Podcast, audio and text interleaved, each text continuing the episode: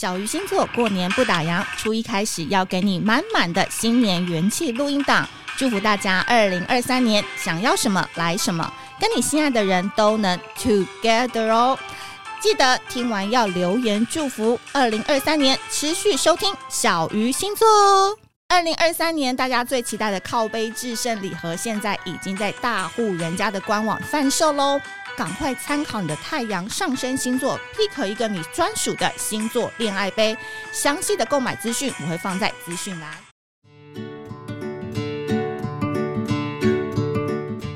Hello，大家好，我是美貌与才华都没有，只懂星座的小鱼。大家新年快乐！大家过年过得怎么样呢？有没有出去打牌、玩耍，或者去走春等等？今天呢，过年特辑呢是非常非常有趣的一集。因为呢，我们今天要来拆开一些星座的真面目哦，所以今天这一集呢，算是这四个星座的限定专场，也是我送给你们的礼物。那其他的那个七个星座呢？哎，不是八个星座呢，也不要觉得说哦都没有被讲到什么的，因为你可以参考你的太阳、上升、月亮，哦，有中的话都可以来听这一集。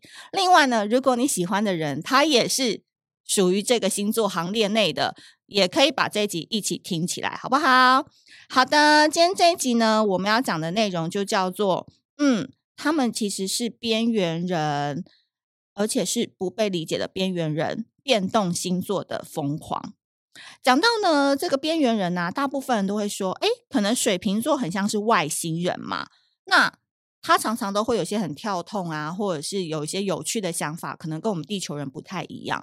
那我在这边要先非常谢谢水瓶座，把大写的外星人这个招牌扛得非常非常的好，因为呢，他让这四个星座可以在黑暗面当中苟且偷生，活得非常的快乐。真正的暗黑使者其实是变动星座。而且他们是不被理解的边缘人，就是双子、处女、射手跟双鱼。那我就要来一一解说，为什么他们是属于不被理解的边缘人呢？第一个我们要讲到的就是双子座。我不晓得啊，你们身边有没有一个交往蛮久的双子座朋友，或者是你的家人是双子座？其实我觉得双子座呢，他一辈子啊都不知道自己在干嘛。他或许有钱、有投资、有房产、有对象，他或许看起来功成名就，哎呦，好像是人生胜利组。但是深入了解双子座之后，你会发现他总是会散发一股无力感的氛围，有没有？就是有点像是柔弱的青年、柔弱的少女那种感觉。尤其是双子男，我常常觉得双子男好像永远都睡不饱，然后永远都很饿，瘦瘦的啊，那好。似乎都在等姐姐们疼爱，而双子女呢，似乎永远都需要一个大叔教他们怎么长大。那我个人觉得呢，跟双子座深入来往之后，你会发现哦，他们的这个边缘感哦，其实都是刻意在压抑一股怒火。怎么说呢？其实就回到我们市场所讲的，双子座常常是情感市场当中的海王跟海后。因为呢，他们其实，在生活其他方面哦，都很能忍，忍到呢，他们都不知道自己的脾气到哪里了。真的，他们都觉得他们好像是在配合大家，他们好像都是在遵守这个世界的规则。最后能够拿回主导权的在哪里呢？就是吃苹果啦。所谓的吃苹果呢，在小鱼星座就是代表 sex 性爱，哦，因为呢。他可以在很欢愉的状况下拿回人生主导权，他可以尽情的嘶吼，他也可以不用再假装说“哦，好哦，我都可以”。所以有双子座在年轻的时候，如果一路玩到大，哦在情感市场当中，他可能交过二十个以上的男女朋友的话，你会发现，这个真的就是他喘息或者是他能力压力释放的一个出口。因为人都是需要平衡的，所以呢，双子座的男女情爱呢，有时候这种边缘感出来呢，其实就是他们对生活无力感的一条活路。因为关起门来只有我们，你能怎样？接下来我们要讲的就是处女座啦，哈，就是温奔狼。如果有太阳上升、月亮落在处女的这一集，有可以听哦。我觉得呢。处女座的边缘感在于，他不知道自己脑内有几个人格。那最近呢，更能证明我这个看法的是，我去看了提姆波顿异想世界展的一个冲击。然后我去看了这个展，它到三月五号之前都还可以看，我非常非常推荐这个展，因为真的很处女座，真的很异想世界。那他其实身为一个处女座，其实 Tim 的作品充满了怪诞的风格。有趣的事情哦，他有很多很有名的电影，其实都是双子座的强尼戴普来演的。你看，两个水星掌管的星座，果然都很前卫、很疯狂。那处女座的边缘感在于呢？其实处女座，你不要看好像乖乖的，好像都很遵守规矩，有没有？其实他内心真的是很疯狂，因为他很渴望跟这个世界格格不入。讲更白一点，他讨厌地球人。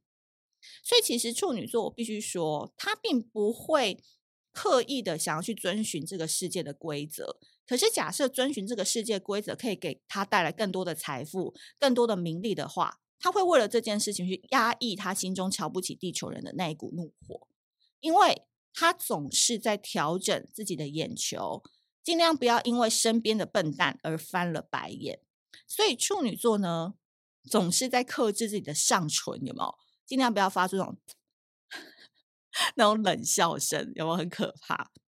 所以其实我觉得处女座在听这一段的时候，不晓得你会不会心有戚戚焉，因为。处女座很渴望自己可以尽情的讨厌别人，但往往处女座反而是最 gay 掰的那一群人，因为处女座很聪明嘛，他很知道对方喜欢听什么，你很喜欢我做出什么样的反应，好，你希望我做什么样的角色代入，诶，他就会配合对方去做，因为把所有人都看透了，反而会觉得哇哦，你们好无趣哦。这就是处女座内心最阴暗的部分，所以啊，你们有没有可以推的一个道理，就叫做，往往呢，能够征服处女座的，都是对他不礼貌的人。那所谓的不礼貌呢，指的是说，不要按照处女座所想的出牌。那只要你能够出招，处女座读到空气里，哎，你是一个高手哦，那股在众人当中流动的甜蜜蜜。就会让很矜持的处女座沦陷，而通常呢，这种沦陷其实都是一股巨浪，因为处女座的边缘性格有多暗黑，试过的都说很糟。所以如果大家命很硬啊，然后你从小就被算命说哦有八两重啊、十两重的命的话，欢迎都可以去对处女座没礼貌看看。好，接下来我们要讲的是射手座。我觉得射手座的暗黑呢，是来自于自恋，他的世界只爱他自己。其实呢，提到自恋，我觉得是没有问题的。但是我觉得射手座的自恋呢，是深埋在十八底层地狱的恶火。只是射手座很擅长用天使的外表来包装，假装给外界温文儒雅的面貌。而通常这种自恋呢，往往都让他们成为逃避型人格。因为不想要处理你的情绪，因为不想跟你正面冲突，因为懒得跟你讲道理，所以我要装作无所谓的跑走。因为射手座只能往前跑啊，他是不会往往回看的，因为他一直要用这种方式告诉自己说：“嗯，反正呢，我只要变得更强，变得更厉害，这些人一定会后悔。”所以每受一次伤，射手座就会变得更自恋。到最后呢，他的世界是没有办法匹配任何人的，你懂吧？因为他会一直给自己打鸡血啊，给自己洗脑，他自己是最棒的。但其实这个深层的心理因素是来自于他害怕，他害怕自己被看穿以后，其实内心很空，空无一人的房间，连可以坐的沙发都没有。所以温馨提醒哦，不要打开射手座的自恋盒子。你会发现，其实你无法疗愈他，有没有？就是射手座甘苦谈啦，对不？呵，最后呢，我们来听双鱼座。双鱼座什么都不敢，但他却是最敢玩情感的赌徒。我觉得这一点我一直觉得很有趣哦，因为每次听到说，啊，你女朋友什么星座？双鱼座。啊，你男朋友什么星座？双鱼座。你都会觉得双鱼座是最佳男朋友跟女朋友的人选。他们呢，在团体当中总是扮演着无害的角色，所以我们其实都常常忘记双鱼座的存在嘛，对不对？就是想要做什么事情，哎，双鱼座都来帮忙啊，然后双鱼座都没有什么脾气啊，对吧？但可怕的事情是，当你跟双鱼座喝酒之后，你才会发现他的情感战斗值满点，情感的暗黑史令人咋舌。他看起来什么都不会，但怎么提到感情就这么暗黑，甚至超大胆。所以这个就是 双鱼的魅力。平常呢，他扮演好人，结果呢，诶，到了这个韩剧第十六集，他翻转成为大魔王。而且他更可怕的一个边缘性格来自于，他会问你说：“这有什么难的吗？”对吧？因为双鱼呢，他根本已经不知道他自己是谁，他到底是在为自己而活，还是为大众的期待而活？于是呢，他的心里就会这样想吧：你们想怎样就怎样吧。双鱼没有力气跟你们争辩，但他会用别的方式去征服你的心。让你在理智上讨厌他，但情感上却离不开他。所以双鱼真的太好玩了，你们此生不碰个双鱼，枉为人呐、好，今天就是炫了一波变动星座的这个边缘人性格给大家分享。但是我觉得太阳、月亮上升呢，如果落到这些星座的人，其实多多少少都会有沾染一些这样子的特性，但是。